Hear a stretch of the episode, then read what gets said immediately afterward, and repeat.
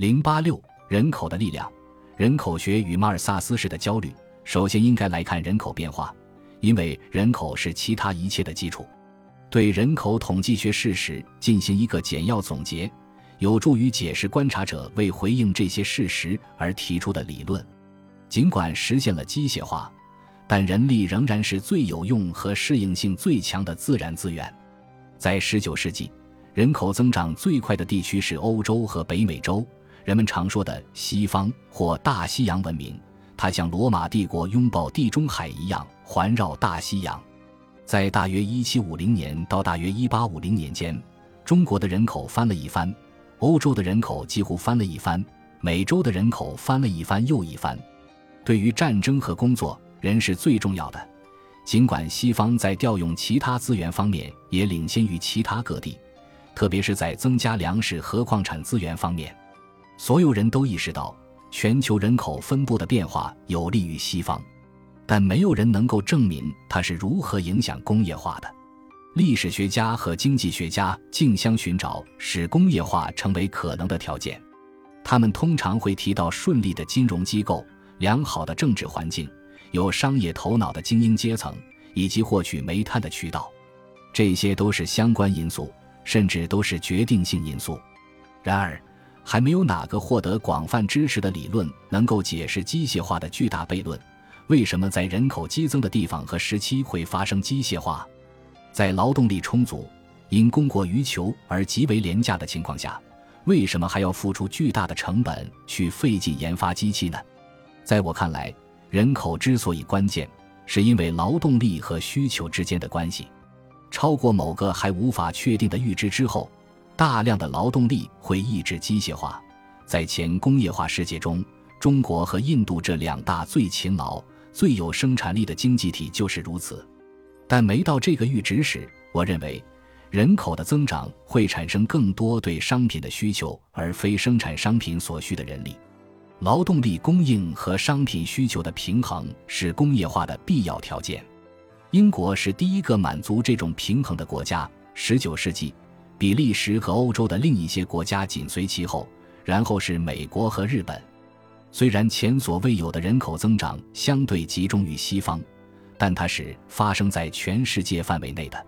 人口加速增长始于18世纪，当时可食用生物群的跨洋洲际交换极大地促进了世界的食品供应。与此同时，出于不明原因，全球的疾病环境也发生了有利于人类的变化。起初很难看到效果，许多18世纪后期的分析家坚信，统计数据体现的趋势与实际情况是相反的。这也许是因为他们注意到了农村人口的减少，而这其实是城镇人口相对较快增长的一种附带现象。即使是那些早期发现这一趋势的人，也不知道从长远来看的结果。他们在困惑中往往不能自圆其说。有一种很有影响，但其实错误的观念，就是由此而来的人口过剩的观念。人太多了。在一七九八年，英国牧师托马斯·马尔萨斯提出这一想法之前，没人相信有这回事。在此之前，人口增加保证了更多的经济活动、更多的财富、更多的人力、更强的实力。马尔萨斯的声音不过是对荒野的呼唤。他带着焦急的慈悲心凝视着一个危险重重的新世界，在这个世界里，只有灾难才能缓解人口过剩。他在著作《人口原理》中引用了孔多塞侯爵的统计数据。孔多塞是一个极端乐观主义者，将不断增长的人口视为一种进步。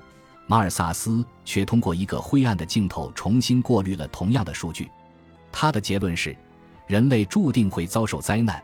因为人口数量的增长远远快于粮食的增长，人口的力量无限大于地球维持人类生存的力量。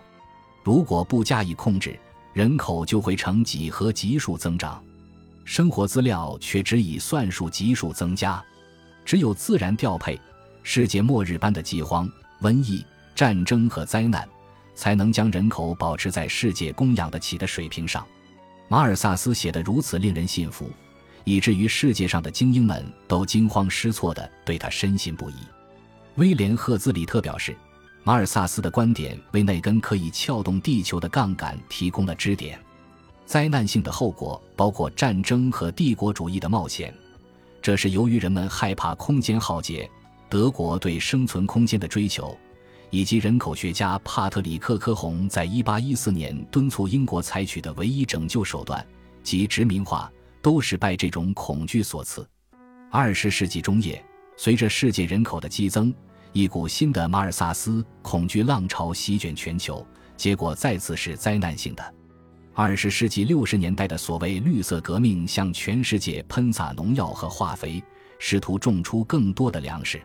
工厂化养殖导致杂货店的货架上堆满了以残忍的方式饲养、喂养不良、药物过量的牲畜的尸体。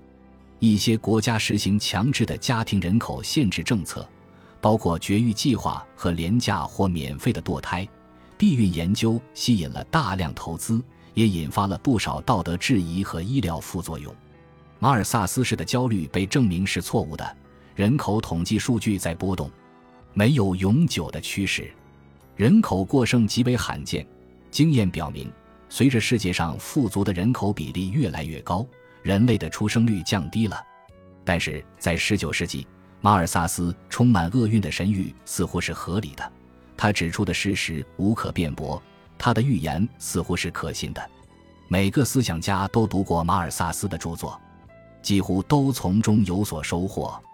一些人认同他的末日焦虑，另一些人则采纳了他的唯物主义假设、他的统计方法、他的环境决定论或他认为充满竞争或冲突的生活所具有的斗争模式。在最广泛的层面上，他挑战了人类对进步必然性的信心。十九世纪，西方乃至全世界的政治思想，都是对如何保持进步这个问题的一系列回应。如何避免或战胜灾难？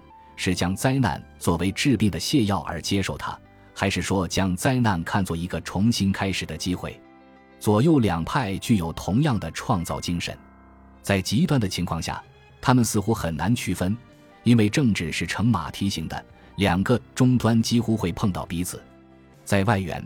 有说服力的理论家可能会持相反观点，而他们都倾向于把自己的观点强加于人。因此，在讨论社会主义之前，我们先从保守主义和自由主义开始。但当我们评价国家的崇拜者以及反对他们的无政府主义者和基督教政治思想家的学说时，我们将在左派和右派之间来回讨论。最后再来探究，在吸引力和影响力方面，最终胜过该时期所有其他政治思想的民族主义的崛起。本集播放完毕，感谢您的收听，喜欢请订阅加关注，主页有更多精彩内容。